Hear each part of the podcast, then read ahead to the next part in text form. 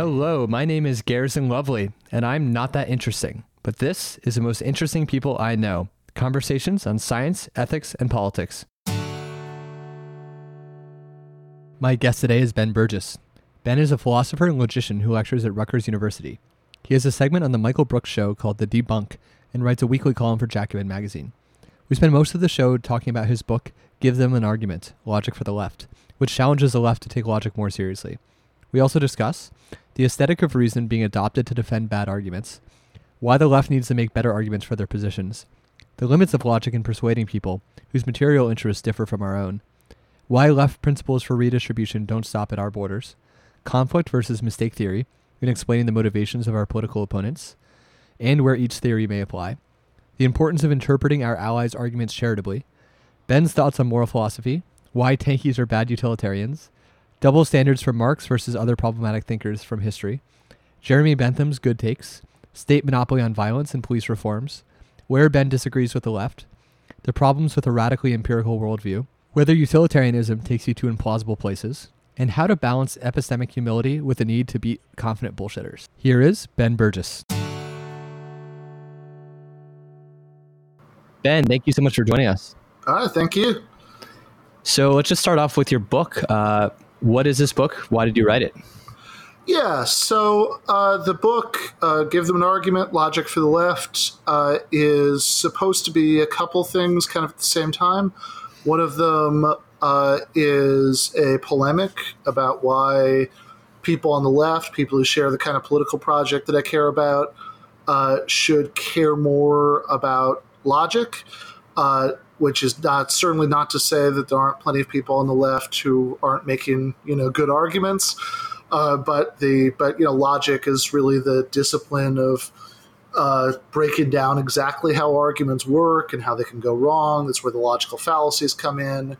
And I think some people uh, on the left overreact to the weaponization of the rhetoric of logic and logical fallacies on the right um, by kind of rolling their eyes when the subject comes up. So it's a polemic for them to take the subject more seriously. It's also an attempt to kind of take uh, those people on the right who do kind of weaponize that rhetoric down a notch. And it's also an attempt to give people a sort of usable, you know, in a very, you know, it's a short book, but in a, in a rudimentary kind of way, you know, something like a little rough and ready informal logic textbook uh, that's particularly applicable to thinking about how uh, arguments uh, work and fallacies work in the context of contemporary political debates.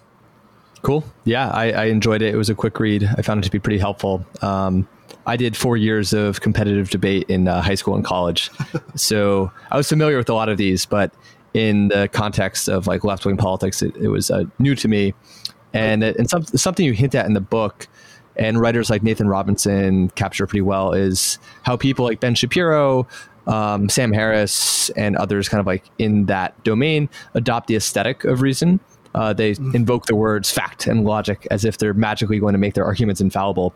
And uh, I think you do a very good job of explaining like that's not what logic means. Well, thank you. Yeah, no, that's that's definitely what I was going for. Um, interestingly enough, by the way, I only um, I did do one year of uh, competitive debate in high school. Um, and the only interesting thing about that is that uh, one of my uh, one of my teammates was one Nate Silver, Oh wow! Yeah, you mentioned him in the book. Yeah.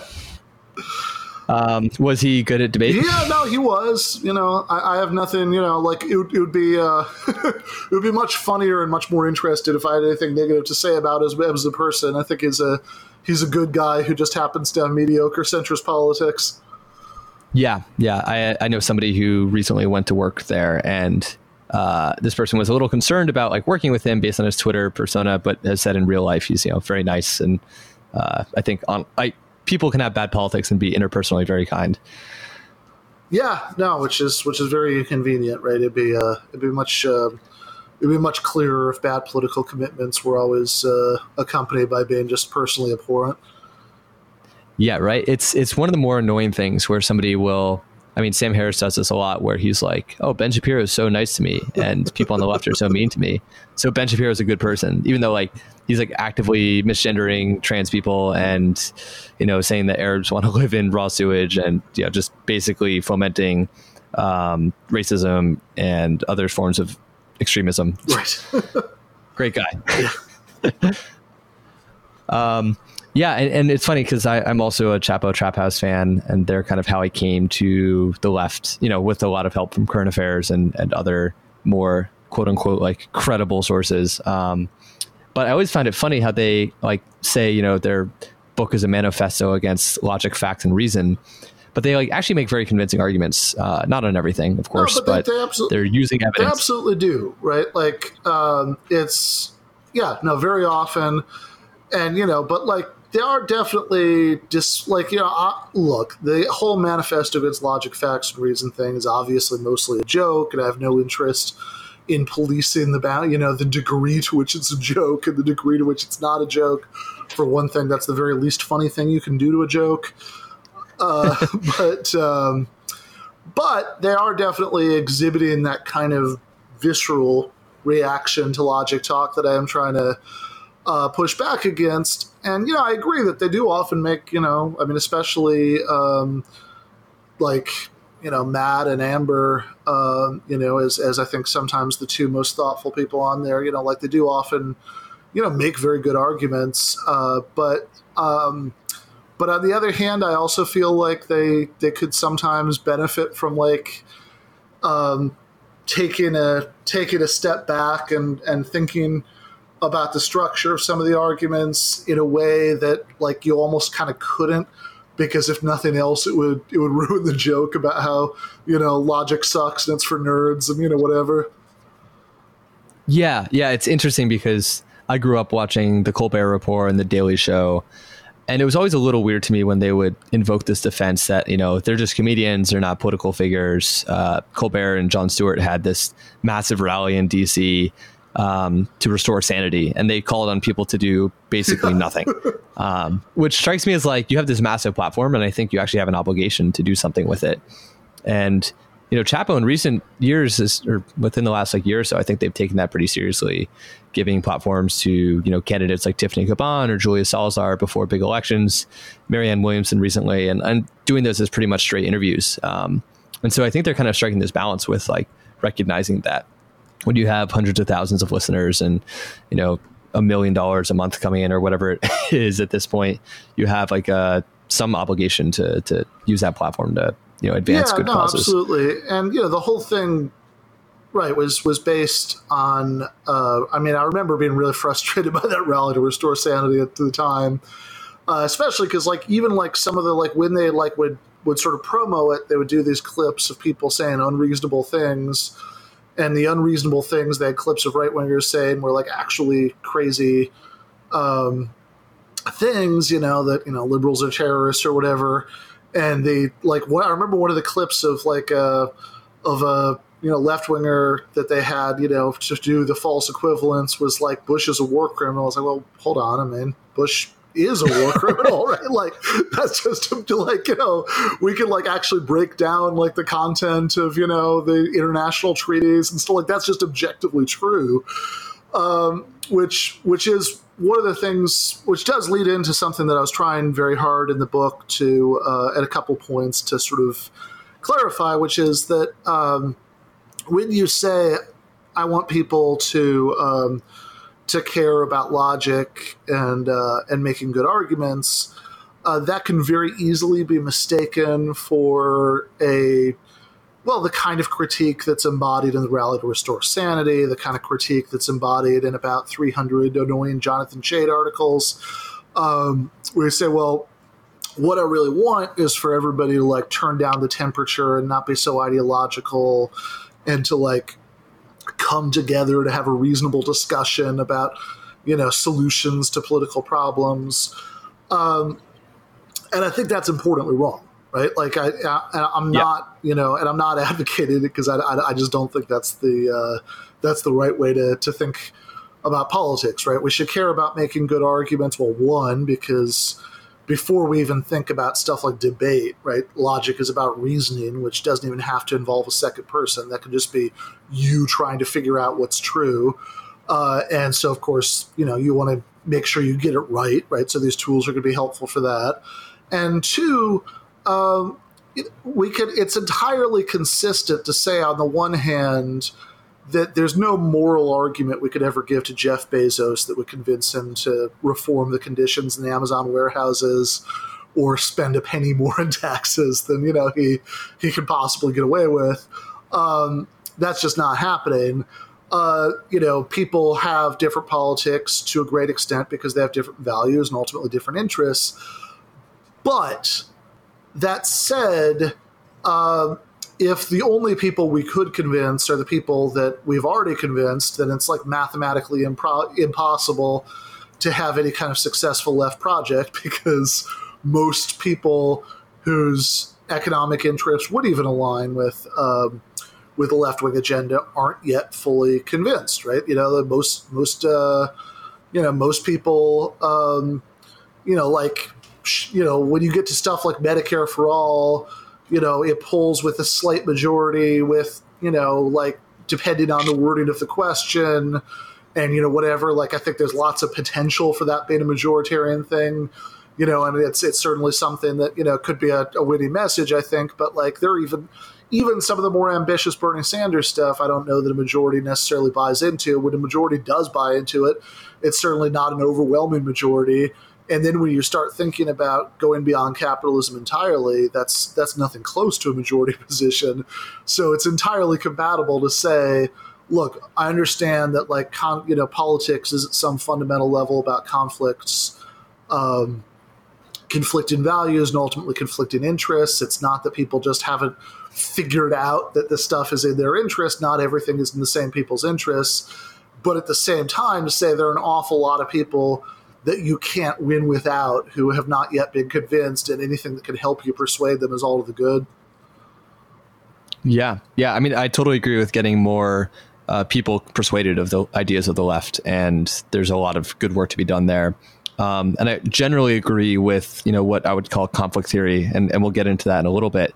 But one area I'd push yeah, back on and what you just said is like, yeah, like Jeff Bezos, you know, won't be persuaded to do X or Y, but like you could have said the same thing about Bill Gates in like the 1990s, but it seems like his wife actually persuaded him to give away, you know, the majority of his income towards some things that aren't great, like charter schools, but you know, vaccines for sub-Saharan Africa, I think is like actually a great way to help a lot of people. No no, um, absolutely. Like they, I mean, you you anticipated my response, right? Which is that, of course, you're right. A lot of it is very good and very helpful, uh, but it's also um, it also really shows the the hard limits of um, of relying on the charity of the wealthy, which is which is to say that, like, okay, even if you can get people to do this and I also think they're more likely to do it with regard to third party recipients than they are with their own workforce. Um, mm. Because, you know, it's, it's one thing to say that, like, people are going to charitably dispose of their profits, but actually, you know, actually lowering the profits in the first place is a much harder sell. Um, but it's also, but yeah, I mean, of course, yeah, some of those things are good and, and whatever. Like, you can certainly come up with individual examples of, even fairly successful business owners who have, you know, apl- you know, done some of that charity in their economic home. You know, uh, I'm thinking about like Ben and Jerry's. You know, back when that was an independent company. Uh, yeah. So you know, so that that's certainly that's certainly true. Uh, but even if, for the sake of argument, you know, you could get you could get Jeff Bezos uh, to do some of these things. Um, one problem is that to the extent that he decides that charity starts in his economic home, and he uh, and he is going to do um, and he is going to try to do uh, do things that would um, you know give his workers higher wages at the expense of himself drawing lower profits, etc. Then there there's a there's kind of a bind here uh, because just due to the nature of the system uh, that means that uh, he can't, you know, expand as much. Uh, granted, he's already mm-hmm. starting in a very good position in the market, but uh, but that does create an opening for competitors, right? You know, so um, and that's that's the sort of larger problem, right? That's why it's not about the uh, the individual morality of uh, individual decision makers uh, because there's you know because the system itself has bad incentives in it, and of course, even when even when people are persuaded to be very charitable, the, there's a larger democratic problem, which is that they're uh, they're spending this this money on uh, projects of their own choosing. Uh, you know, so we don't have any kind of democratic you know veto over it. You know, so we have a uh, so yeah. I mean, he spends money on vaccines. That's fantastic. Uh, but you know, he's also going to spend money on uh, on charter schools, right? You know, because he's essentially using that much money charitably is essentially a matter of kind of setting a kind of unilateral social policy for that money, um, which uh, which is which takes us back to to conflict theory because uh, the more um, you know, if in terms of getting overall better effects, uh, even even if we're only thinking about uh, the uh, the business owners who can be persuaded to act charitably, you're still going to get overall better effects if you can if you can democratically control that wealth and decide which projects it's spent on, rather than letting them set the priorities. Yeah, yeah, I I think that's all well taken. And to argue against myself, I believe that Bill Gates only started taking his charity seriously after he was like not running Microsoft anymore. And importantly, none of those causes threaten his position and his company's position in the marketplace. Um, so I think it's far easier to imagine Jeff Bezos giving away fifty billion dollars to, you know, sub-Saharan Africa than it is to imagine him giving, you know, everybody at Amazon, I don't know, thirty dollars an hour minimum wage or right, right. whatever it might be. Right. Yeah, I mean, not that you know, I mean, obviously it is. Uh, it is good, you know, to spend that money on uh, sub-Saharan Africa. Actually, I actually find that really kind of grimly funny sometimes when uh, arguing, especially with like uh, libertarians about the ethics of redistribution. Uh, that uh, sometimes they'll sort of bring up as if it were a trump card. Oh well, if you you know if, if you're in favor of redistributing wealth, and you know then like shouldn't you be shouldn't you also want to like redistribute um, you know your own wealth to like the third world? And um, to which it seems like the obvious response is yes, of course. What's wrong with you, right? You know, like this is yeah. this is not a gotcha, right? You know, like yeah. you know, yes, of course, right? You know that there's any uh, you know any reasonable version of socialism would involve. At, at the bare minimum, you know, massive like you know global debt cancellation and preferably also, you know, massive reparations and redistribution. Um, you know, if, if you see this as a kind of reductio ad absurdum of the view, you know, it's like, oh, you know, if you have this ridiculous view, then we'd be having to give money to those people. You know, something has gone very wrong. Yeah, yeah. I mean, being willing to bite that bullet is uh, powerful rhetorically, and I mean that's why I identify with the effective altruism community because it seems like a just natural extension of being impartial between you know my interests and those of everybody else. Mm-hmm. You know, I would want to have access opportunities and you know most people just are born without access to much because of massive inequality in the world.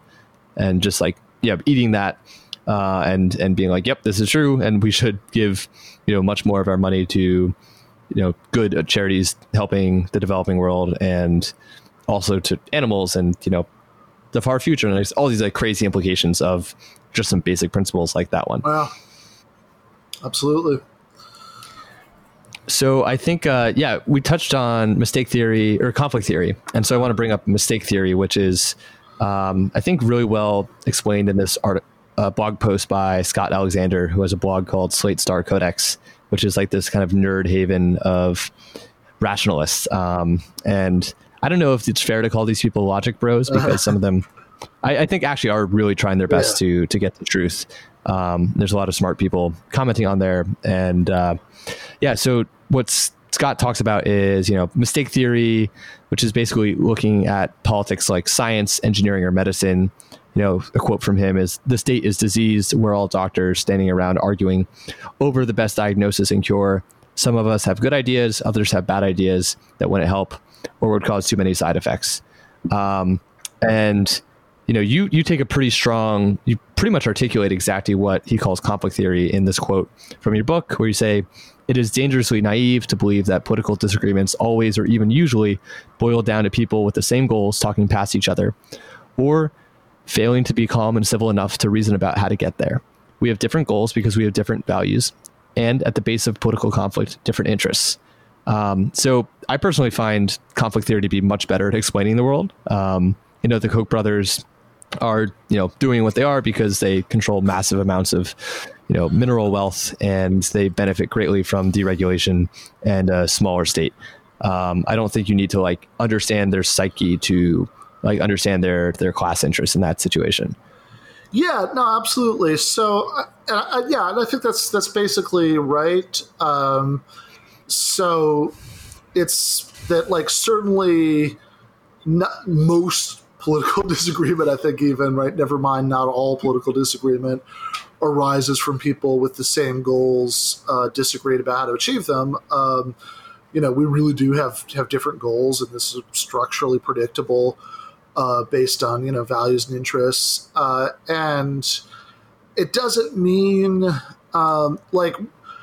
And I, I, thought the earlier part of that article, where it was laying out the distinction, um, was fairly good. Uh, where I thought it maybe went off the rails a little bit was uh, in was later on when they were talking about how like it doesn't make you know you know, like it doesn't make sense for the perspective of like conflict theory to like make an argument about why uh, mistake theory is wrong, or you know, it's uh, you know, like you know, what makes like they said that like they uh, they quoted you know earlier they quoted this like article that they said was like the epitome of uh, mistake theory, and then they said the equivalent of uh, for conflict theory wouldn't be a well reasoned article for the other side. It would be like some I don't even remember. Like it was some article from the Baffler saying that uh, um, that like some um, I don't even remember what the target of the article was, but it's like you know basically just accusing people of being racist, you know, for having some views.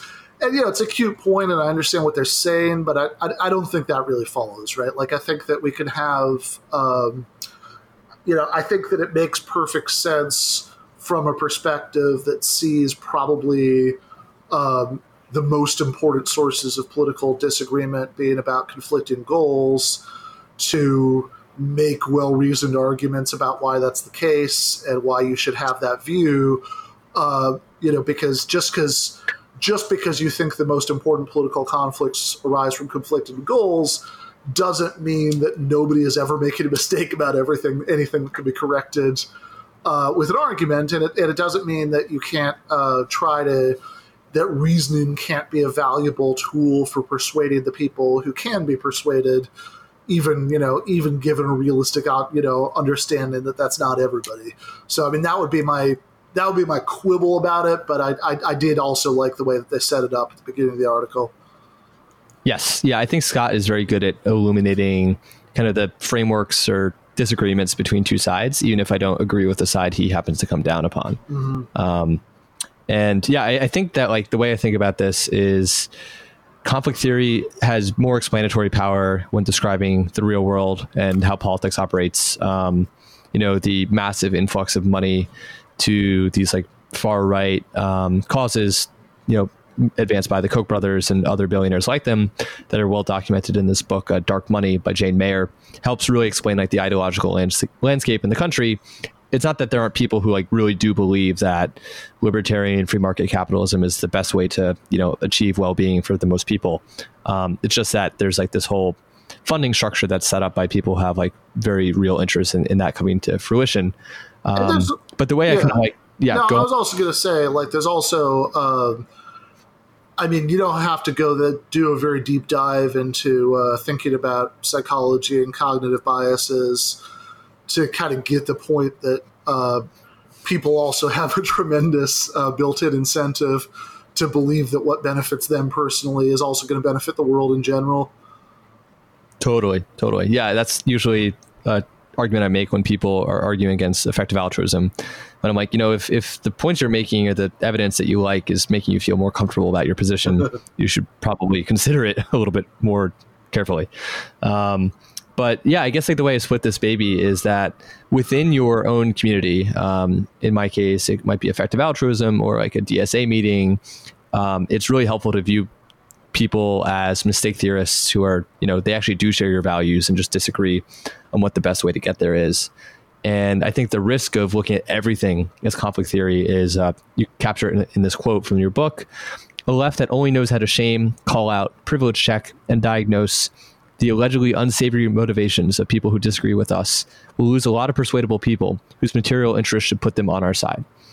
I really like that, and uh, I think I've seen it happen before. And you read like these horror stories of, you know, left groups like turning on themselves, and it's like particularly vicious in ways that um, it's hard to imagine in a more like yeah, centrist, no, absolutely, political- and uh, and yeah, and I think that there's uh, you know like it, it makes sense to make a differentiation there that um, that just you know just because uh, like just because lots of of political disagreements, especially like really large scale fundamental political disagreements, arise from uh, from differences in goals. Uh, that doesn't uh, that doesn't follow at all that that every political disagreement does, and especially when you have some uh, you know prima facie evidence that uh, that people do share your goals, like they're at a DSA meeting. You know, that's uh, you know, like it's uh, like the way that people will sort of uh, jump to the most like farcically un- like. I mean, I know it's kind of a cliche to talk about Twitter in this connection, but you know, it's it's such a horrible treasure trove of examples for this. You know, like uh, the way that like when people have like Twitter beefs with people who are clearly on their side of like 99% of things but like they go to the most farcically uncharitable possible interpretation of the other the other side's motivation right? Like you know if we're having a you know if we're having a disagreement about whether the uh, the best way to like let's say we're having like a uh, Ta-Nehisi Coates versus Adolph Reed kind of disagreement about whether the best way to look to narrow the racial wealth gap is with uh, reparations or universal social programs that'll disproportionately uh, benefit uh, people in disadvantaged groups. Like you, really don't have to go to like your initial gambit for like why somebody might disagree with you about something like this. Is that you know they're um, is that they're secretly like a you know they're you know they're secretly a Nazi and you know they, they actually don't want to narrow the racial wealth gap like it, it could just be, you know, that in these contexts, when people say, you know, it's one thing. I, th- I think we can make, you know, we can use the ju- we can use decent judgment and make a distinction between somebody who says, uh, "Oh yeah, I totally share your goal of alleviating poverty. I just happen to think the best way to do it is to like abolish the minimum wage and let bosses do whatever they want." Uh, and you and somebody who says, "Yeah, no, I, I, I really do," you know. I, I agree with you about all the social democratic programs you want, and I agree with you about socialism, and I agree with this, and I agree with that, but I have a different take, you know, about you on like two or three issues that like we really, um, you know, like you don't have to. I mean, I think the only reason to take the first one seriously would be some kind of like performative game where you're showing, you're displaying how reasonable you are but even if you could see through that, that really doesn't mean you have to see the second one in the same light. Yeah. Yeah, absolutely. And I think that's what makes disagreements with somebody like Elizabeth Bruenig, uh, Washington Post columnist, who's uh, a socialist, but also Catholic and, and pro life, but like in a, a pretty nuanced way. You know, it makes disagreements with her more interesting than with somebody who is a conservative who like clearly doesn't care about people's lives very much when it, they're out of the womb um, or in prison or yeah, you know, no, yeah, or, no, absolutely. Uh, yeah, like the, the kind of disagreement you or I would have with, with Elizabeth Elizabeth Bruenig, you know, like like it's not, uh, you know, it's it's clearly in a very different category than uh, the kind of disagreement that you'd have with the uh, the person who, um, you know, who says that they're you know that they're pro life because they really care so much about. You know they really care so much about unborn children but they like also like aren't willing to like pay a penny in taxes to go to prenatal care. Yeah.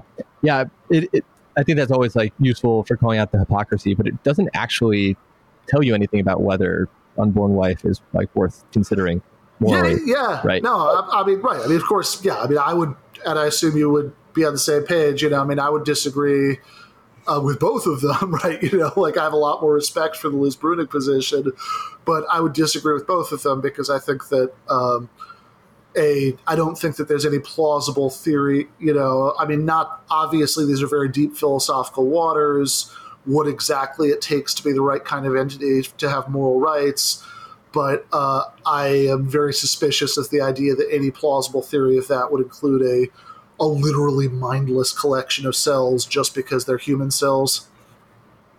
Yeah, yeah, and I think like going back to the kind of reductio ad absurdum from there if those people aren't, you know, vegans working to dismantle factory Right, farming, right, right. then there's definitely some serious hypocrisy going on. Yeah, no, absolutely. Uh, that I mean, in fa- in fact, that's that's funny because like sometimes I will see those people uh, trying to kind of do the reductio in the other direction and saying, uh, "Oh my God, look at these like crazy liberals who you know who care more about um, you know pigs and cows than they do about human babies," and you're like, well. Hold on, right? Like, you know, a uh, uh, like a a, uh, a post birth pig or cow actually does seem to check all of the boxes that would be in any plausible moral theory about what kind of entities we should care about, much more than certainly a, a first trimester, you know, fetus without anything resembling, you know, working brain or you know, nervous system or anything like it. Yeah, yeah. I mean, so I guess we're dancing around it, but I, I wanted to ask, like, do you subscribe to any school of moral philosophy? Uh, yeah.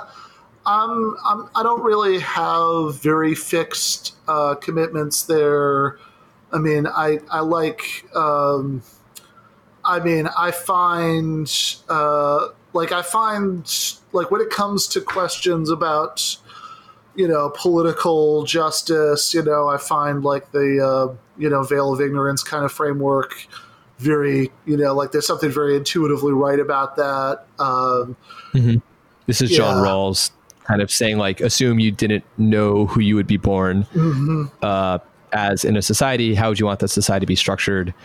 Generally gets to like a much less um, unequal one, where like you might be born poor or black or with a disability or a woman, and you want to like make society good for everybody. And there's, there's there's something that seems very right about that. It seems to like encompass a lot of what's appealing about uh, utilitarianism, but also to like very neatly avoid a lot of the uh, the the sort of standard implausibilities of utilitarianism.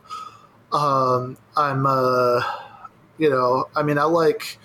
I mean, I, I, I don't have I don't have any particularly well developed thoughts about most of this stuff. You know, like I, I kind of I sort of think that one of the you know one of the professional dangers of um, of of like spending enough years teaching uh, students to like trying to get them to like see the you know to like feel the force of the motivations for different views and the counters to them and everything uh, is is that you uh, at least in my case that makes me much less certain you know about all of it you know because I, I I've, I spend so much time like you know kind of trying to like get people to like see the case for it uh, that like it kind of rubs off on me I mean I don't even know whether I think that the one box or two box solution to Newcomb is right um, so but you know I, I find uh, like I said, I find the Rawlsian framework very appealing for thinking about questions of uh, social justice. Uh, I think there's something very uh, like the uh, the second uh, formulation of the categorical imperative. Uh, you know, like there's there's something I, I find that like seem, feels very right about that, and that like does capture a lot of. Um, you know, a lot like does capture a, a lot of plausible moral conclusions for me on everything ranging from why, well, for one thing, for why uh, I think that even when it comes to um, later in pregnancy, when it starts to at least be less clear that the fetus isn't the right kind of entity to have moral rights, why, uh, you know, why there, I still, uh, I still think there should be a strong presumption in favor of um, of a right to choose. That you know that there's something about uh, you know treating you know reducing people merely to the level of means to an end. You know that's kind of you know reducing pregnant people to kind of the level of a walking incubator. Um, you know, and to uh, to capitalism for that matter. That you know that if you think about like what's sort of fundamentally objectionable uh, t- about um, you know like what why the difference between uh, hierarchical capitalist workplaces and cooperative ones seems to be morally significant.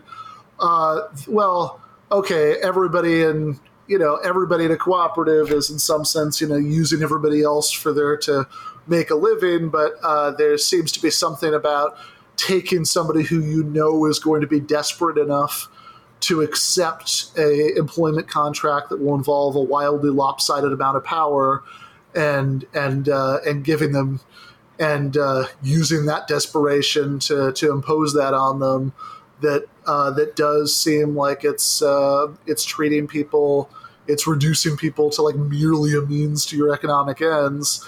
So again I, I certainly i find all of that very rhetorically powerful but I don't, you know, I don't have any like brilliant answer at the ready to all the standard, you know, implausibilities of pure Kantianism either. So, um, so I, I, guess this is all a very long-winded no.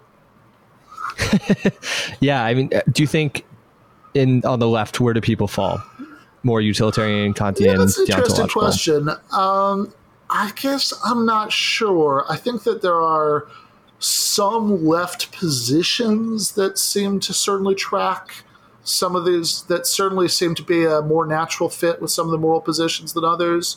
So certainly, um, like certainly being like a tankie, you know, if there's any if there's any justification for that at all, right? It, ha- it would have to be in terms of a some form of utilitarianism and probably not one of the more sophisticated versions of utilitarianism, right? Like, yeah, and tankie for non like lefty people out there are people who basically are Stalinists. Yeah. Is that a fair, yeah, yeah. fair yeah, assessment? Like I think the the the, uh, the term originally comes from the um, 1956 revolution in Hungary, which was like really a, a democratic socialist kind of workers' revolution against the uh, uh, Stalinist regime in, in Hungary, uh, and uh, or you know Stalinist in a loose sense, right? You know, Khrushchev was already in power, but you know, like in the you know, people are pedantic about that sometimes, but you know what I mean, right? You know, that's uh, yeah, and uh, yeah. and it was actually because it was so clearly a left kind of revolution.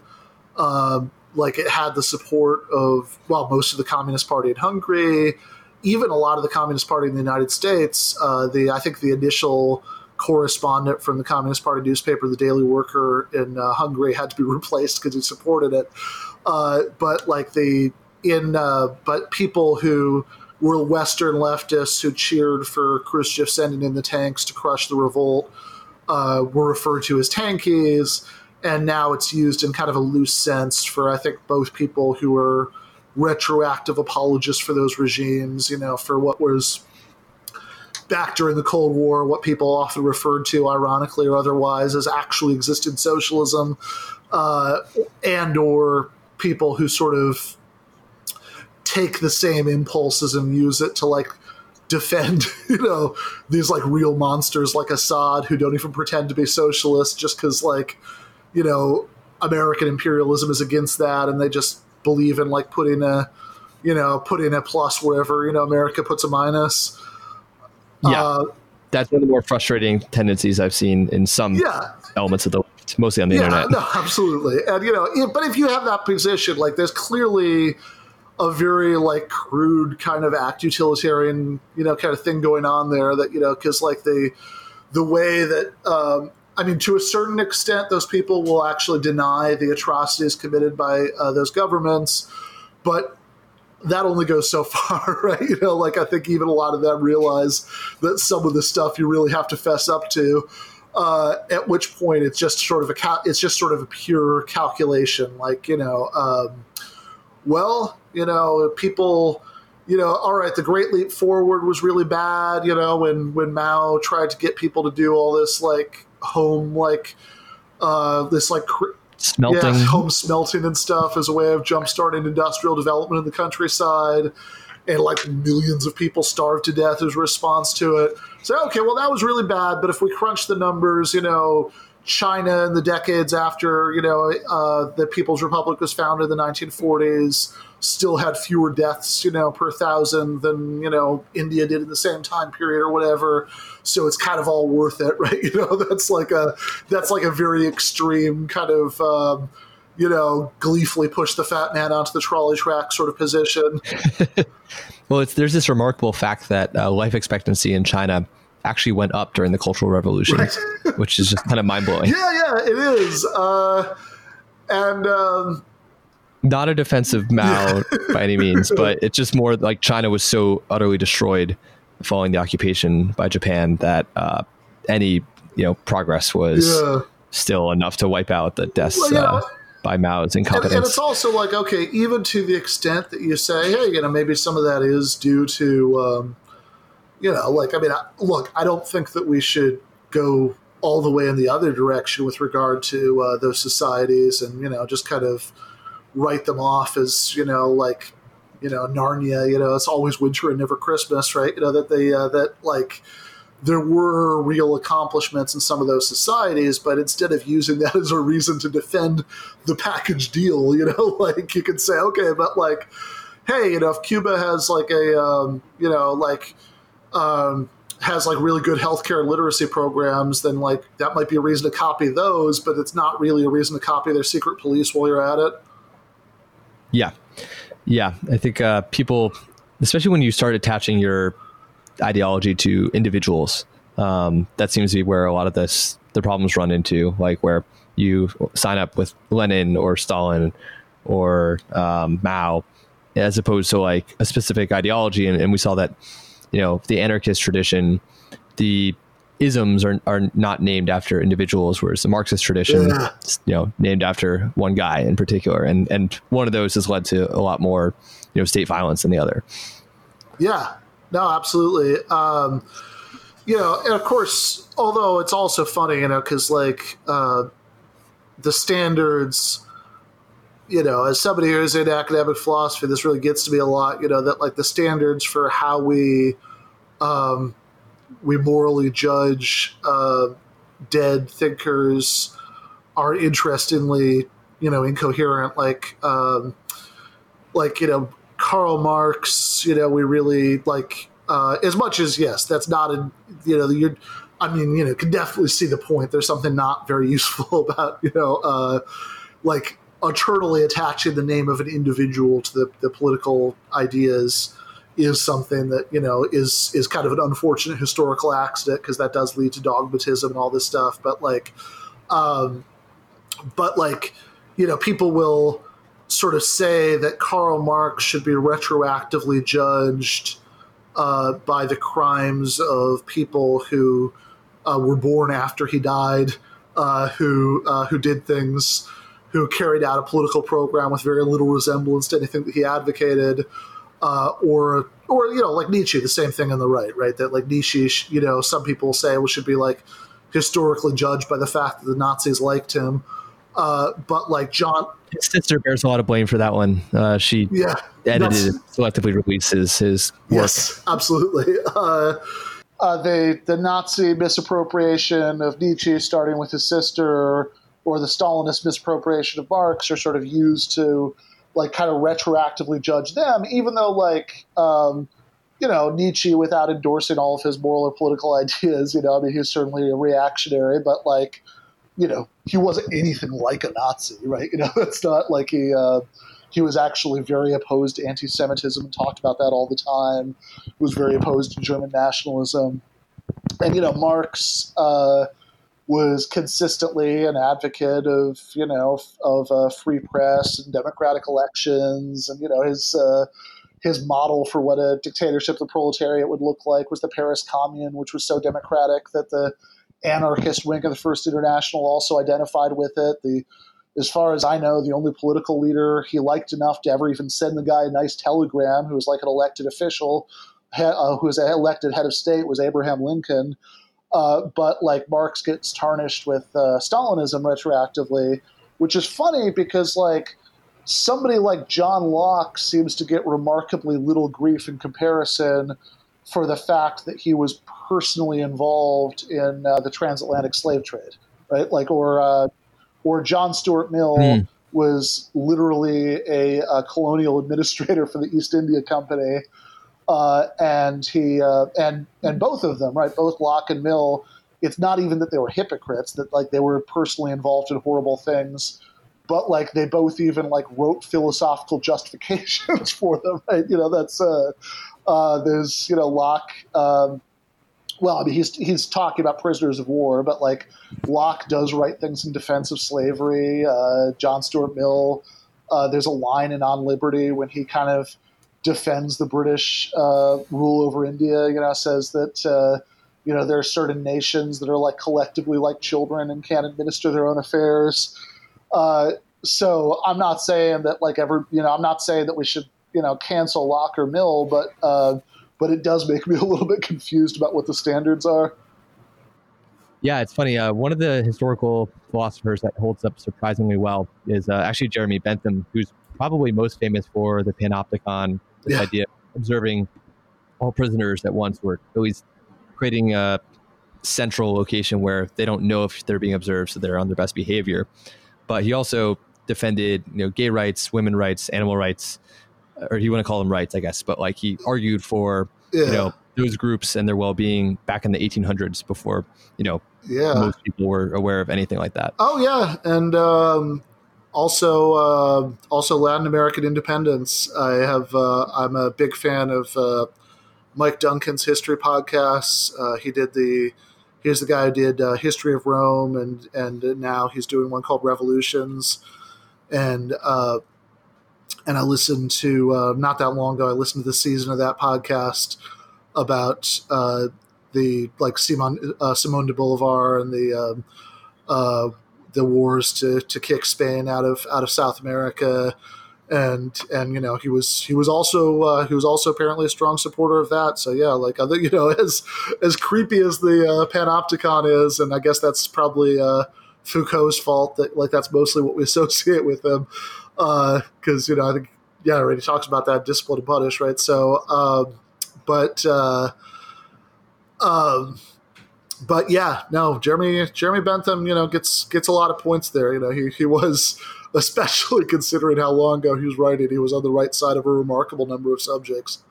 Yeah, I mean, I would just say utilitarianism will get you to the right side of many, many things, often before other people, and also some very, very weird places. Yeah, right. Like, uh, because. Uh, I mean, I, I, guess it. I guess in one one like not super sympathetic to utilitarianism gloss on that might be that there are a lot of um, there are a lot of really existing injustices that are so unjust that uh, that the, the like the suffering they cause just just massively outweighs like any kind of benefit that anybody gets from them. And utilitarianism is going to reliably sort of identify those as bad. Once you start trying to like um, tinker in a more fine grained way, then you'll come up with like actual trade offs, like um, you know is. Uh, you know are there are there other values besides good consequences we should care about and you know what if we you know like and then like you start thinking about like the science fiction versions of you know factory farming where there was like one giant cow who could feed lots of people uh, my uh, you know my wife did her uh, her dissertation on animal ethics so you know that's the uh, you know she had lots of examples like that you know then you know then then it does it starts sounding a lot less plausible. But uh, but you know, but when it like but when it comes to like lots of like really existing forms of historical injustice, you know, they're so um, like they're so bad that like they're you know that like those sorts of like subtler issues in which libertarianism might get you to weirder places just kind of don't come up. You know, like this like you know utilitarianism uh, is is just going to predictably get right. Yeah, no, we probably shouldn't have you know slavery. Yeah, yeah, um, yeah. My parents will sometimes say to me that you know you're very you have very strong convictions and you know you're very confident in your beliefs. And the funny thing is, like, I actually have a lot of doubts about you know what what is true, what is right, and and everything. But in a lot of domains, if you learn about the topic, um, the ones that come to mind are like you know immigration, uh, prison you know, factory farming. Right. The moral case is just so strong in favor of doing everything like as far from how we're doing it right now, at least in America. Yeah. Um, that it's kind of like, yeah, I don't really need to harbor any doubts that you know, yeah, yeah. solitary confinement is a bad practice. Um, it happens to be that like the intuitions and the uh, empirical evidence are like very strongly in favor of getting rid of it entirely, and that's true of so many other things in, in the prison system. Yeah, right. No, that's that's right. Like you know, you don't. Um, you know, I mean, that's in, in some ways that's why I'm even like a little, you know, weirded out sometimes when um, you get people who are like analytic moral philosophers who go into this stuff about like, you know, their like military, like uh, like just war theory, and you know, like trying to like think about all this really fine grained stuff about drones and stuff. It's like I, I don't know. I mean, I don't know, guys. Like it, it seems like, um, you know, given the sort of really like blunt, out there, unsubtle injustice of what's actually going on. You know, like I, I don't know. I, you know, like like sometimes sort of surrounding that with this cloud of subtlety uh, feels a little bit morally counterproductive. Yeah, yeah. I think it's funny. There are some situations where like I diverge from the standard left position mm-hmm. on uses of like state power, for example. Yeah. Um, like the empirical evidence for policing shows that you know when police withdraw from you know urban neighborhoods uh, in response to you know riots or, or whatever, like crime does go up. Um, and there's like a pretty clear argument for like the state monopoly on violence decreasing violence over time. Um, yeah, no, that's that's that's but, one of that's one I've come around somewhat on. Like I think, um, I mean, obviously, fortunately, there are more there are more possibilities than just uh, throwing more police at the problem. Yeah, yeah, exactly, right. You know, there, you know, but yeah. like, um, but especially this business about state monopoly of violence. You know, because for the longest time, I kind of had, um, you know, like I I sort of had this position that you know, like I I had I had a lot of standard, you know, far left worries about state monopoly of violence. Um, and then like it kind of and uh, and you know I, I don't I think some of them there's still something to right like I don't like I think that oftentimes progressives are maybe a little bit too um, you know like certainly there are a lot of liberals who are who are a little bit too cavalier about supporting like any kind of gun control measure at all without you know without kind of thinking about the mass incarceration effects or anything but like yeah. at, at a certain point it did start you know like I kind of like I think I don't know sixty or seventy mass shootings ago, I, I kind of got over it and decided that like um, the ghost of Huey P. Newton would forgive me for you know thinking you know for like you know thinking that on balance we're probably better off with uh, tighter gun control laws, and in particular we're actually probably on balance better off in terms of civil liberties with tighter gun control laws because um, because I think that with you know, the more that like these kind of spectacular incidents of mass violence happen, uh, realistically, if we don't respond to that by by you know taking more guns out of circulation, then what we're going to get um, is a society where uh, where we have to, well, for one thing, um, you're talking about police. We're going to get more like, you know, the what's the you know what is every you know what does every cop who shoots somebody always say? I thought he was reaching for a gun, right? You know, the few, yeah. fewer guns in circulation, the harder it is to get away with that excuse, and uh, and we also increasingly like uh, because we do have so many guns in circulation and we do have so many shootings all the time, that leads to a trend where we just have um, you know like everything becomes incredibly militarized. You know that like uh, even even suburban high schools, you know, start to look a little bit like prisons, and you know, we have to kind of uh, go from you know hard target to hard target, you know, passing through checkpoints and metal detectors, and you know, I think on on balance, you know, civil liberties are probably going to be, you know, better off in. Um, you know, if we have some some approximation of the gun laws that are they have in the UK or much of continental Europe, where like in uh, you know, in some of these places, you know, even the police don't usually like you know don't carry guns on routine patrols, and that that seems like a much healthier place to reach towards than just, just than just kind of you know cavalierly uh, hoping that you know if we uh, if we keep the gun status quo, then there'll be you know another Black Panther party, and this one won't just be wiped out like the last one was.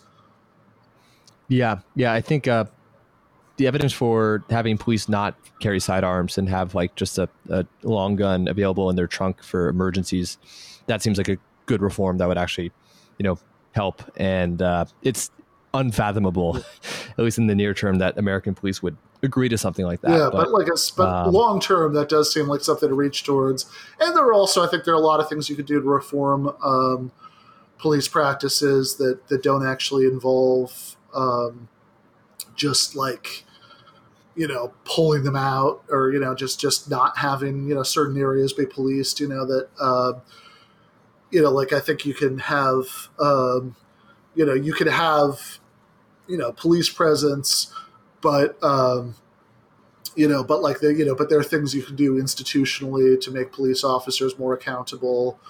Um, you know, certainly, I mean, from you know, like from things as relatively mild and ineffective to uh, as like review boards to uh, things as ambitious as uh, you know, as having like maybe like uh, more decentralized uh, local forms, you know, like maybe forms of government, maybe neighborhood councils or things like that that could actually yeah. make hiring and firing decisions.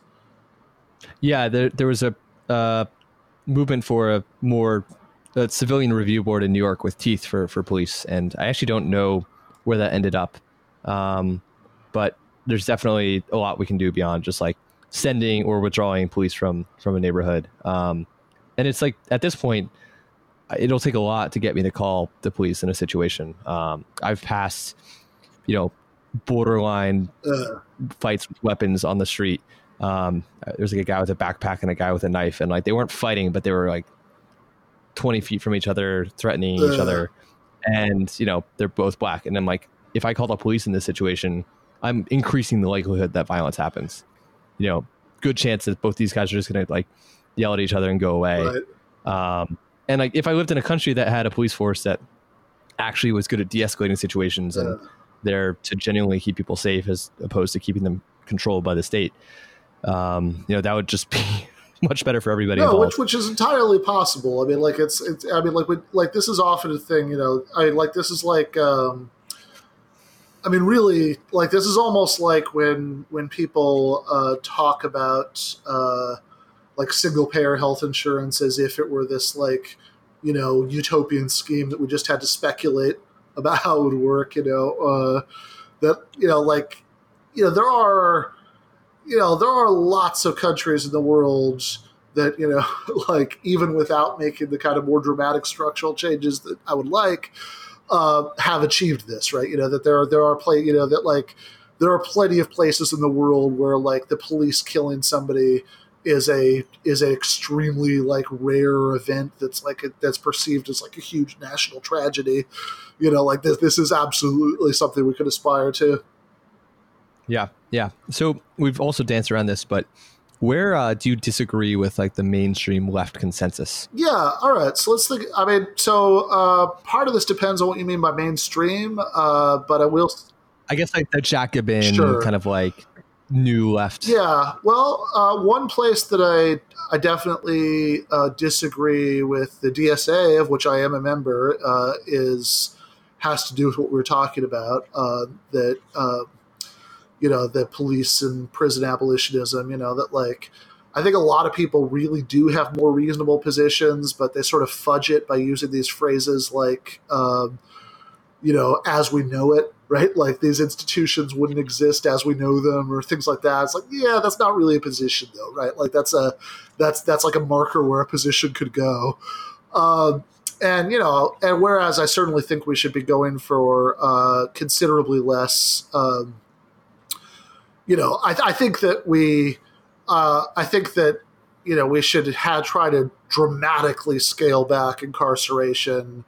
Uh, probably most people who who are in prison right now, uh, you know, shouldn't be. That you know that there should that like that there are all you know like should at the very least be in something that's short of all out prison. You know, halfway houses, etc. Uh, you know, I, I, think we should have extremely minimalistic prisons that actually do focus on rehabilitation, but I don't think prison abolition is a well thought out or politically useful or objectively correct way to put that. So I, Yeah. You know that like it's because I think for one thing, it's yeah, it's unclear what it means. I think that any reasonable version of it isn't going to end up being well described as prison abolitionism. But I think the effect of it when you talk to most normal people is going to be hold on wait a second you're saying what now? Right? You know like you want you know you want every single person to be released from prison no matter what that's a crazy position. It actually is a crazy position.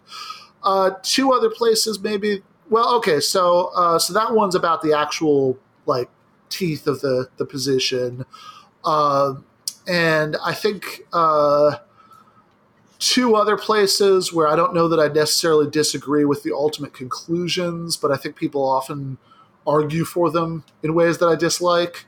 Uh, are well, one we already talked about a little bit, which is abortion, uh, and another is trans rights. So to unpack both of those uh, briefly, uh, I think that uh, very, very often I see leftists arguing uh, when they're arguing about abortion they accept this framing that it's about when life begins, right? You know, and um, now granted that we're not talking about left wing academic philosophers here, you know, but like you know, just ordinary leftists will accept that framing, and I think that's absolutely the wrong way.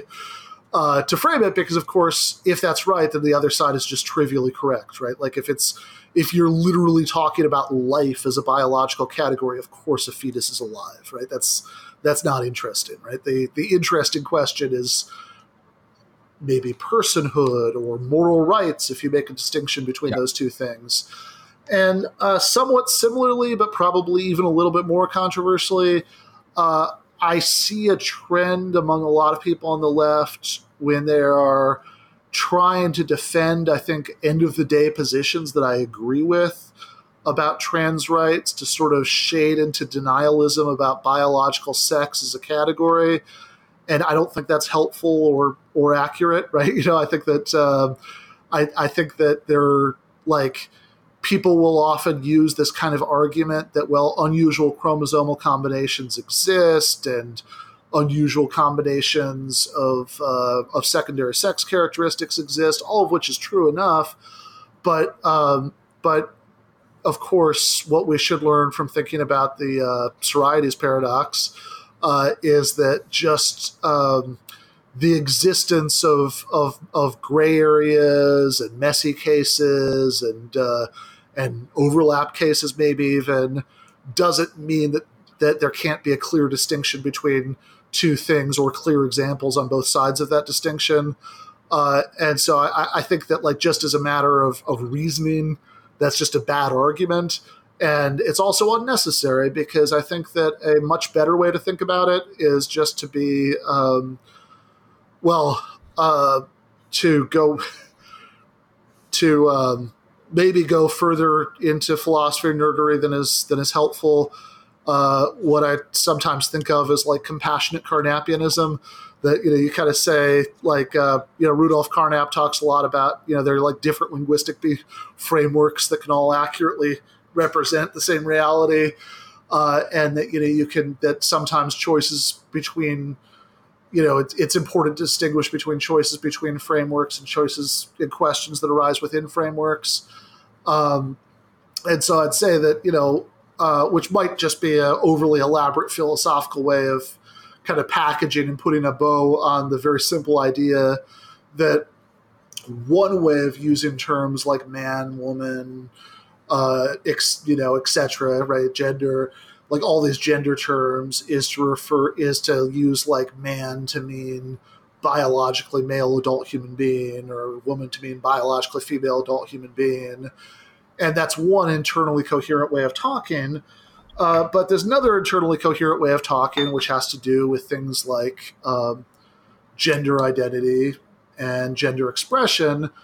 Uh, and which one of those is context appropriate might depend. Uh, you know, might legitimately vary, but for for most contexts, I think that just not being an asshole should be enough to get you to use somebody's preferred pronouns to talk that way. And there's nothing inaccurate about talking that way. Yeah, I mean, I think that there's some tendencies within the left to reject, you know, the framing of social issues in particular. Mm-hmm. Um, ways to like fight for rights for people, which you know totally makes sense. There's a ton of like traditions and social norms that exist for bad reasons, and we should challenge and question them. But if you build your project uh, for you know getting respect for people on shaky, you know, scientific ground, uh, that doesn't really do anybody any good. And I I used to be a, a, a fan of Steven Pinker, and I, I, still think he like has some valuable things to say. Mm-hmm. Um, and one, one of his lines is like kind of down that chain of reasoning, like you know we should just treat people with respect. We should respect their preferences, um, and also recognize that there are like you know scientific differences in average levels of you know obviously men and women have different levels of strength and like there's different hormones that play roles throughout the the life cycle that lead to like different average tendencies but if you look at you know people as individuals um you know some women are stronger than you know most men and you know there's like all kinds of non overlap um and overlap uh between both. And you know we should just i don't know treat everybody with respect. Pretty pretty simple. Yeah, no, absolutely. Um, yeah, and we don't have to, um, you know, I mean, yeah, you don't have to deny, um, you know, findings, uh, you know, findings like that, you know, that are that are on average, um, since, uh, you know, in fact, uh, you know, there's something, you know, there's something very strange about uh, about that anyway, right? Because you figure. Uh, you know the uh, it's not uh, yeah so i mean you, you want to you know clearly uh, clearly you do um, you know like you know even if you know like to run with that example right you know that like you know even if there are obviously average strength differences between men and women, right? I mean, what follows from it, right? I mean, like you know, like surely like that doesn't mean that you know Ronda Rousey shouldn't be able to have a fighting career or whatever, right?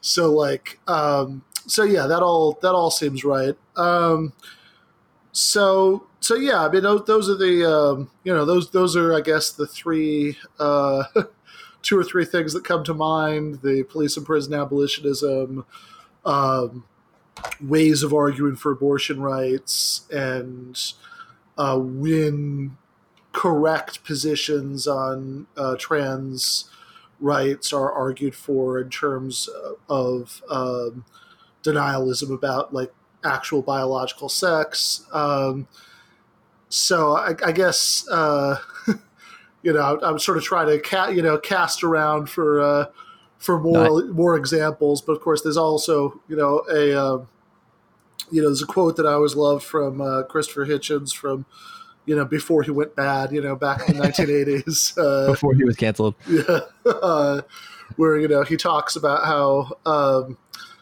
you know, he hopes that, you know, he'll, uh, you know, that like in his writing, you know, he'll, uh, you know, he'll come up with like novel ways of presenting things, but he would actually be very disappointed if, uh, if people didn't know basically where he was going to stand on something uh, that you know that's you know f- uh, that like you know if you hit uh, you know given certain physical stimuli he's going to have a certain response. Otherwise it would indicate a loss of nerve you know and he thinks the same thing you know politically that um, you know the uh, the media loves the sort of um, the the surprising position you know that he gives the ironically he gives the example of um, you know, I'm a liberal, but I say let's bomb the hell out of them. Mm-hmm. Uh, and you know, and the quote ends up. It's amazing. It's like he's he's denouncing his future self. Uh, he says, uh, you know, well, I'm a lifelong socialist, and I say let's not bomb the hell out of them. You see what I mean? It lacks the sex appeal somehow. yeah, people like to be surprised. I guess there's that like counterintuition that triggers something in the brain. Absolutely.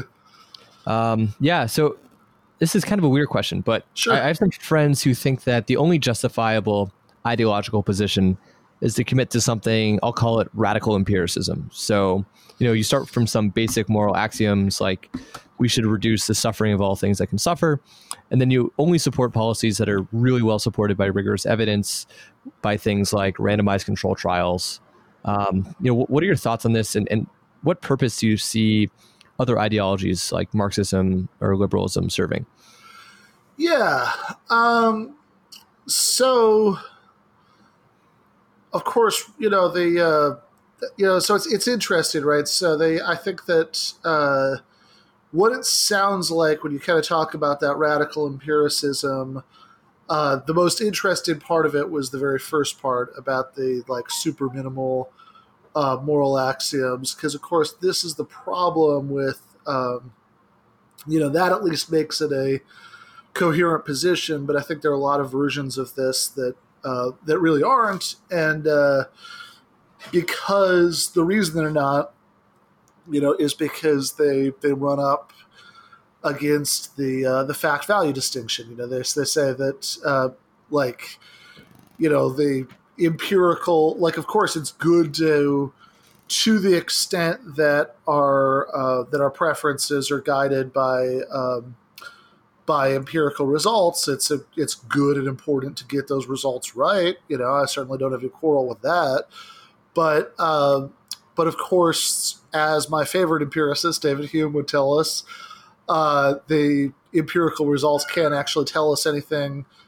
um, about what uh, about what goals that we should have, right? You know what you know what what we should value, you know what we should strive towards, uh, and you know it's it like I said, the combination that you're describing that we have the sort of super minimal um, moral commitments, and then that leaves that lets like kind of all the work be done, you know, by the uh, the empirical results more or less. You know, it's coherent, but it's also I don't know, like that feels a little arbitrary to me. Like it's kind of ad hoc. Like why why is it that um, you know why is it that we should only be committed to uh, to these super uh, these super minimalistic uh, moral axioms, right? Like it's uh, like those are things that that seem right, but lots of other things do too, right? Like it's uh, uh, I mean, like that kind of seems that sort of seems like an evasion of doing the hard work balancing competing ideas against each other and you know and, and seeing you know trying to figure out which one matters more you know and all this stuff. I mean this is something that i find that like this is this kind of feels like something that um, a lot of utilitarians and a lot of like deontic libertarians have in common that uh, that they kind of get their appeal to moral intuition out of the way very early in the process and they never revisit it right? So um, you know, in the libertarian case, uh, it's something like, well, um, you know, aggressing against people or, you know, taking their property is bad. You know, that certainly sounds plausible.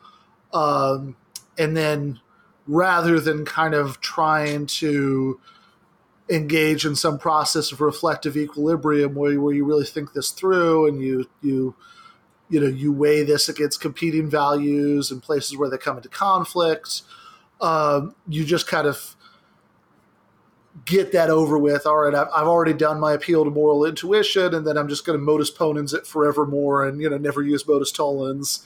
And it, it's kind of the same thing for some versions of uh, utilitarianism that uh, well, you know, if, if, you're just kind of starting to think about it, it sounds plausible that, you know, happiness is good and, you know, we should do, you know, or preference satisfaction or whatever. We should do what leads to more of it. And, you know, good consequences are better than bad ones.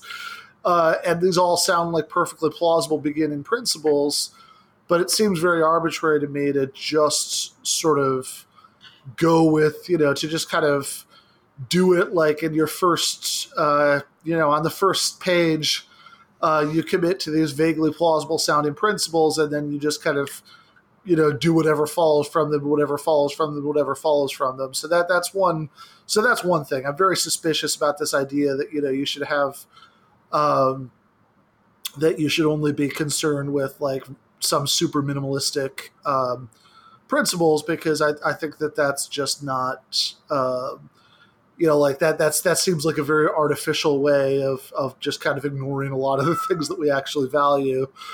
Um i guess and, just to just to push back on that a little bit sure go uh, for it. I, I, I think that a properly capacious understanding of well-being um, whether you call it utility or something else actually does like capture the things that we care about. And you know very simple principles like you know we should reduce suffering we should increase well-being um, I'm no more deserving of well being. uh, than any other person, like impartiality, as, as I mentioned earlier. You know, those two things will get you like to some really, really interesting places. Um, well, they'll also take you to a lot of bizarre and implausible places, right? Like, uh, you know, I mean, just just impartiality and well-being, satisfaction will get you that the uh, they should um, the doctor should carve up the friendless drifter to you know do all the organ transplants. Yeah, I mean, I think that there's a there's a book called uh, Moral Tribes by Joshua Greene that is like I think the best defense of utilitarianism that I know of. Um, where he looks at cases like another case like slavery. You know, oh, if the slaves uh, give enough pleasure to the masters, then you know it would justify using it. And in that example, he's like, well, you could look at it like, would people want to spend you know half of their life a slave to have the other half of their life where they get a slave? And the answer is like pretty clearly no. And even if you split it out, like, oh, you get a slave like for 10% of your life and only have to be a slave for 10, 10% of your life, like the answer is probably no. And we wouldn't want to live in a world where people get carved up for their organs. And when you like generalize these principles, you know, you can see how you can get to like some kind of, you know, rights based things that are still rooted in utility. You know, rights are just like a useful shorthand for um, heuristics, like moral heuristics that generally get to the right place. Yeah, I'm very uh, well, okay, so I I think that uh, it's probably bad practice to. Uh, uh yeah. Okay. Uh, to um, to try to to try try to critique what are no doubt you know sophisticated and interesting arguments made in a book based on uh, 30 seconds of summary. Uh, but but to go ahead and do Is that, that not fair for you. you know, but to go ahead and do that anyway. Um, I, I mean, like, so the se- the second part, like the first part, sort of just sounds like all right. So now we're talking like we've kind of made the um, the move from like happiness to uh, to preference satisfaction. Uh, like that seems like kind of what's involved in um, in doing the um, okay uh, in uh, in going in thinking about like you know what would be uh, being enslaved for part of your life and what kind of trade offs you'd be willing to make.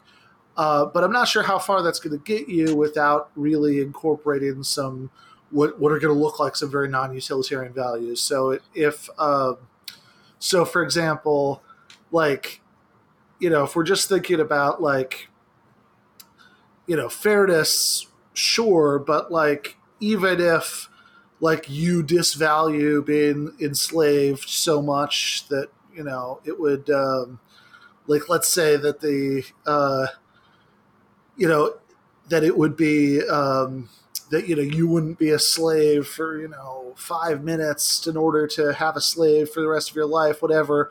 It seems like at least at least if what we're ultimately going to do is just uh, we're still aggregating you know utility and subtracted disutility, then it's uh, it seems like all any of these moves are going to really do for you are you know certainly all the moves about you know just how much we disvalue uh, being enslaved uh, are going to be to like really increase the numbers that we need to justify it right? So like uh, you know like maybe maybe enough moves like this will get you to the point where you know you'd have to have like you know one person being in, you know enslaved and that would like benefit like billions of people or something uh, which fair enough is very unrealistic but i'm not sure how much realism matters for thinking about the underlying moral point. and as far as the uh, the part about uh, whether you'd want to live in that world um, i mean that just seems like a fairly standard i mean at least on the face of it, right? I mean, it sounds like a fairly standard kind of rule utilitarian uh, move, and I've I've I've never been too sold on that. That like I think that uh, we have, um, you know, that that I think that if you you know, just because there are always going to be, you know, like enough different ways of cutting up, you know, what uh, you know what practices you're you're like instantiating with any given action then it seems like when you have different practices that like in general you'd want to live in that world that come into conflict uh, you're going to have like i'm suspicious that the same problems aren't going to just keep on re-arising. But maybe this isn't the most interesting way to, to address this anyway because um because the you know like whatever like to the extent that like what we're really talking about we talk about radical empiricism you know like that the that the discussion really just becomes a discussion about like utilitarianism. Um, then i wonder if to the extent that this is supposed to be like an anti-ideological move you know or like a move that that should get us to not like uh, certain general uh, normative frameworks you know because they might fail the test right? You know it might be that the it might be that they're going to tell us to do particular things that aren't going to, in particular cases, going to, um, you know, maximize utility. Then I wonder if there isn't kind of a dilemma for the the larger move because um, either, you know, we're uh, either this is isn't going to be able to generate like this sort of bigger rights based you know framework you know or that it's not going to be able to generate these or things that look like rights or whatever, uh, in which case that's just not very morally plausible. Uh, or if it is, then well, hold on. If we can, if we can be confident, like the way that like John Stuart Mill thought that we could, uh, about all of these really complicated uh, utility calculations that like respecting things that look like individual rights and all that stuff, as much as like trying to like try to take apart all the sort of different context in which we might respect these individual rights and like empirically test their their um, the amounts of happy well-being or suffering they lead to a la carte is going to be incredibly daunting.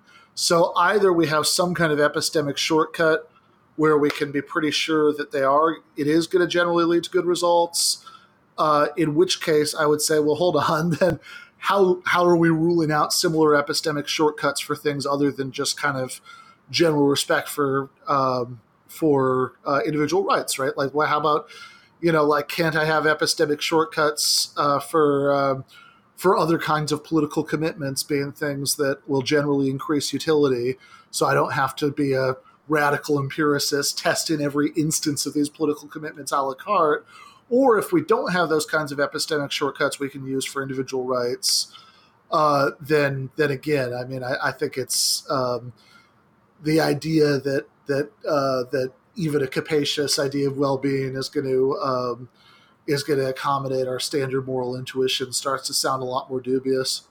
Yeah, yeah. So I guess like in short, it's kind of like a computation problem.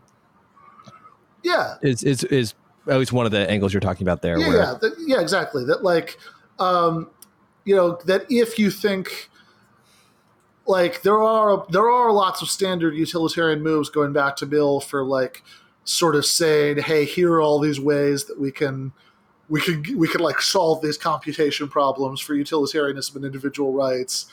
Um, and it seems to me that the more you buy into that, the more you undermine the idea that uh, that all all political uh, like every policy idea every you know moral impulse really needs to be you know radically empirically tested uh, because you know uh, because if this computation problem you know like ba- ba- basically it seems very arbitrary to me to say that this computation problem is is totally solvable as far as individual rights but when it comes to like any other sort of general thing about like you know whether we can um, you know like whether socialism is better than capitalism or anything like that you know that like uh, that it's it's very unsolvable everywhere else. Yeah. Yeah. And i think another angle or another defensive ideology is that um, there's things where we just won't know the answer but we'll have to make decisions anyway. And there won't be a good reference class uh, to look at like you know what do we do like in the case of like intervening in Syria or something? There's a reference yeah. class of like all the past interventions and non-interventions and like the outcomes of each of those complicated by the different regimes in place at each time relative military strengths, like all this like infinite number of variables, um, and you don't really know what what to do.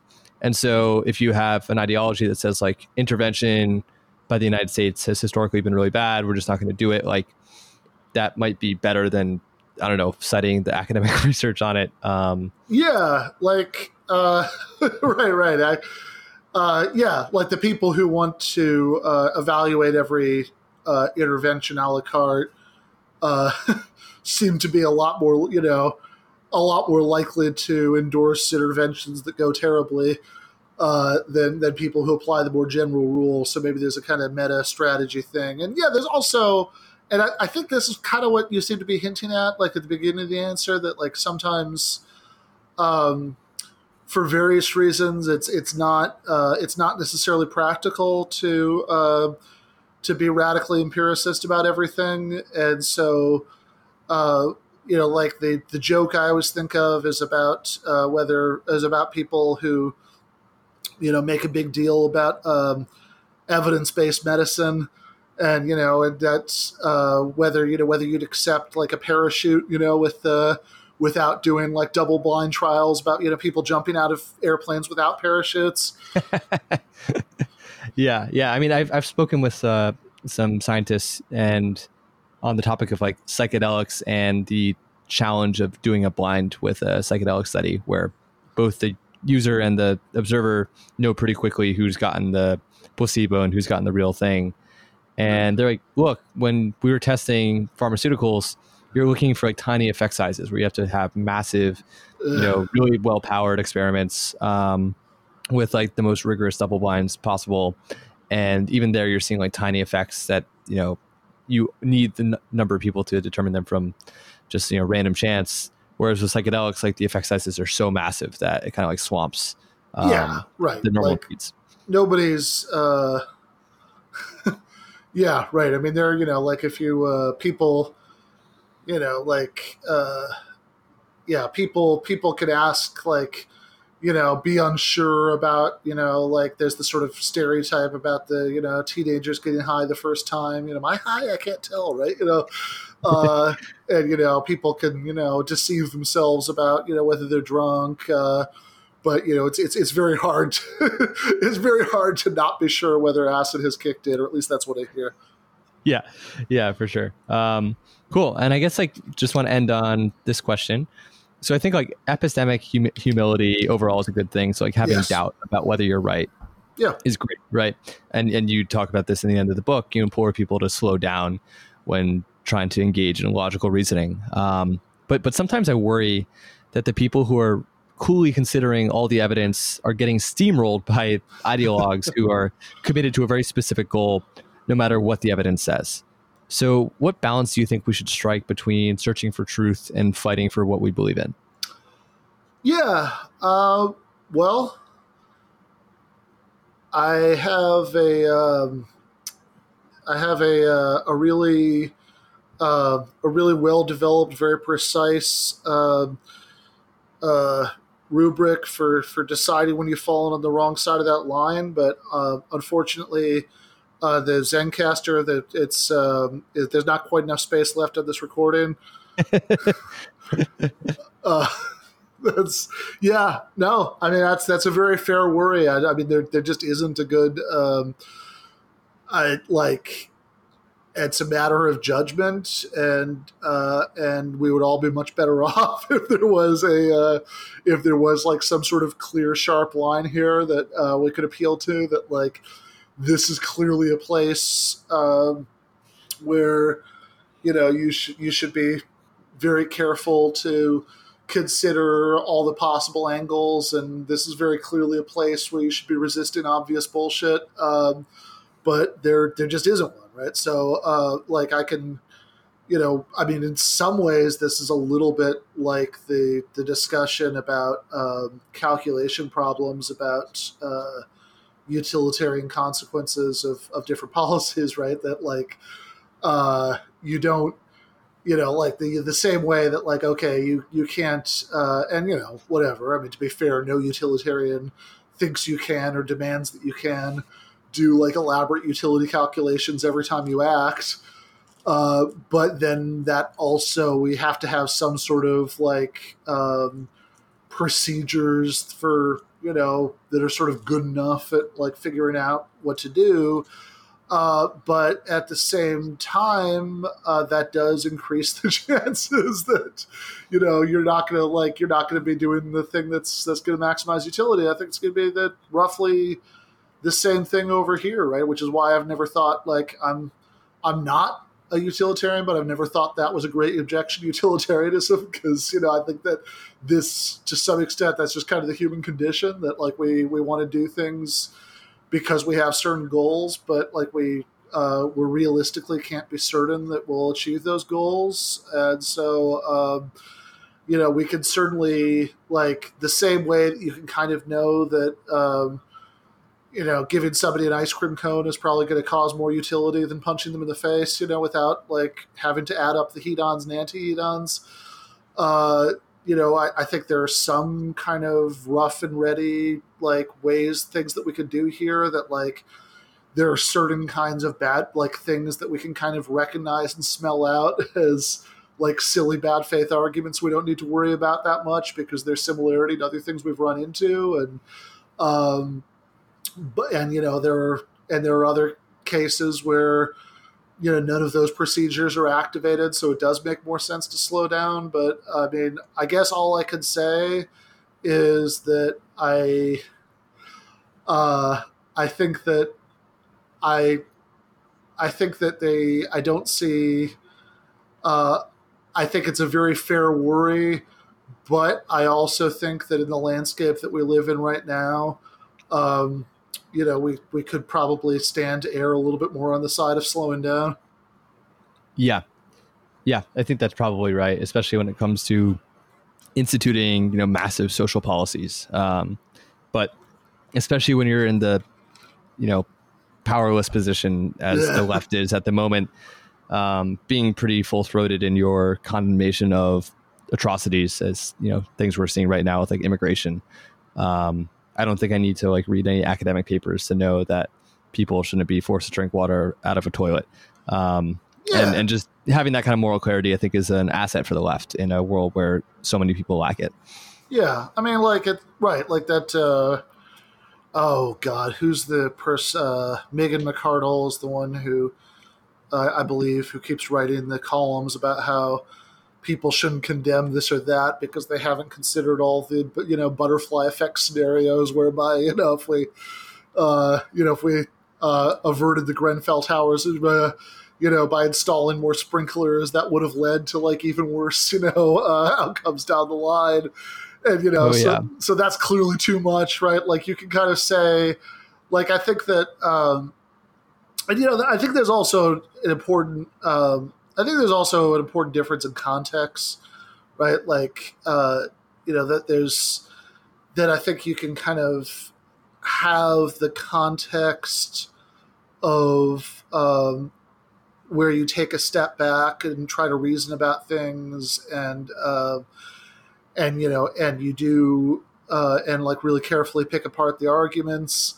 You know that there are times when that makes sense, but like maybe even on the same issues you know, since you don't want to be paralyzed into inaction, like I think it makes perfect sense to sort of have um, to like have an act an attitude that you use in the context of of activism where you sort of rely on what you take yourself to have figured out over the course of a lifetime of thinking about this stuff. And you know and you kind of use um, you know you kind of use procedures like you know, uh, you know, every every other you know U.S. intervention since you know World War II has has led to horrible consequences. Uh, you know, so like when uh, and there's no particular reason to think this one will be different, or you know, uh, there's there's no particular reason on the face of it to think that you know. Uh, that uh, rounding up uh, peaceful people and putting them into concentration camps uh, is is going you know is going to be justified in this case, right? You know that you can kind of use those those moral um, you know those moral decision procedures in the course of being politically engaged while also you can, you know, like, uh, you know, you don't have to pause your political engagement necessarily while you think about arguments, right? You can be, you can be politically engaged and also during certain times, you know, like think harder about the arguments, uh, and and you know maybe event maybe if during the course of thinking harder about the arguments you realize that you you know you might realize that you were wrong about something, but uh, and then you'll have to shift your political engagement accordingly. But that that really doesn't mean that you have a moral obligation to like not object to concentration camps until you've really thought about all the possible butterfly effect excuses for them. Yeah, yeah, exactly. Um, well, cool, Ben. Uh, thank you so much for for taking the time to talk with me. Where can we find more about you? Um, where can people find the book? Anything else you'd like to plug? Sure. Uh, so uh, the the book uh, you can find uh, on you know all the standard places, uh, Amazon, Barnes and Noble. Um, you know you can. Uh, um, you know, you, you can feed the Jeff Bezos machine. Yes, you could feed the Jeff Bezos machine. Uh, As and, I did by getting it on Kindle. Uh, yep, yep. I mean, you know, so, uh, and you know, but if you don't like that, you know, there's. Uh, I think if you, I think if you just Google uh, John Hunt Publishing, that's the parent company. Uh, they have uh, Zero Books, which is the publisher. They John Hunt Publishing has like a, a website with like a big list of uh, everywhere you can get it. Um, and of course, you know, there's a, I really liked. I saw Nathan Robinson a little while back, or you know, a day or two ago, uh, had a nice tweet about how um, sometimes conservatives will, you know, will try to bait him and say, "Well, as a socialist, you know, shouldn't you be giving away your book for free?" yeah, yeah. And he, and he said, "Well, well, I, I absolutely do agree. As a socialist, you should be able to." You should be able to read my book for free, which is why we have this institution called public libraries, you know, where we all pay into them together, and uh, and, and and then you can check books out and read them for free. So you know, you know, I I. I am in favor of that. I'm, I'm, I'm a, I support the existence of public libraries. So you know, uh, have them order a copy, and you know, and you can and you can read it for free there. Um, so yeah, those are all the places to find the book. Uh, you can also find me. Uh, I know I have not been great about keeping to the schedule in recent weeks, but in theory, on the Zero Books YouTube uh, channel, uh, there's usually a new video by me on Mondays, and on uh, Tuesday nights, I have a regular segment on the Michael Brooks Show called The Debunk.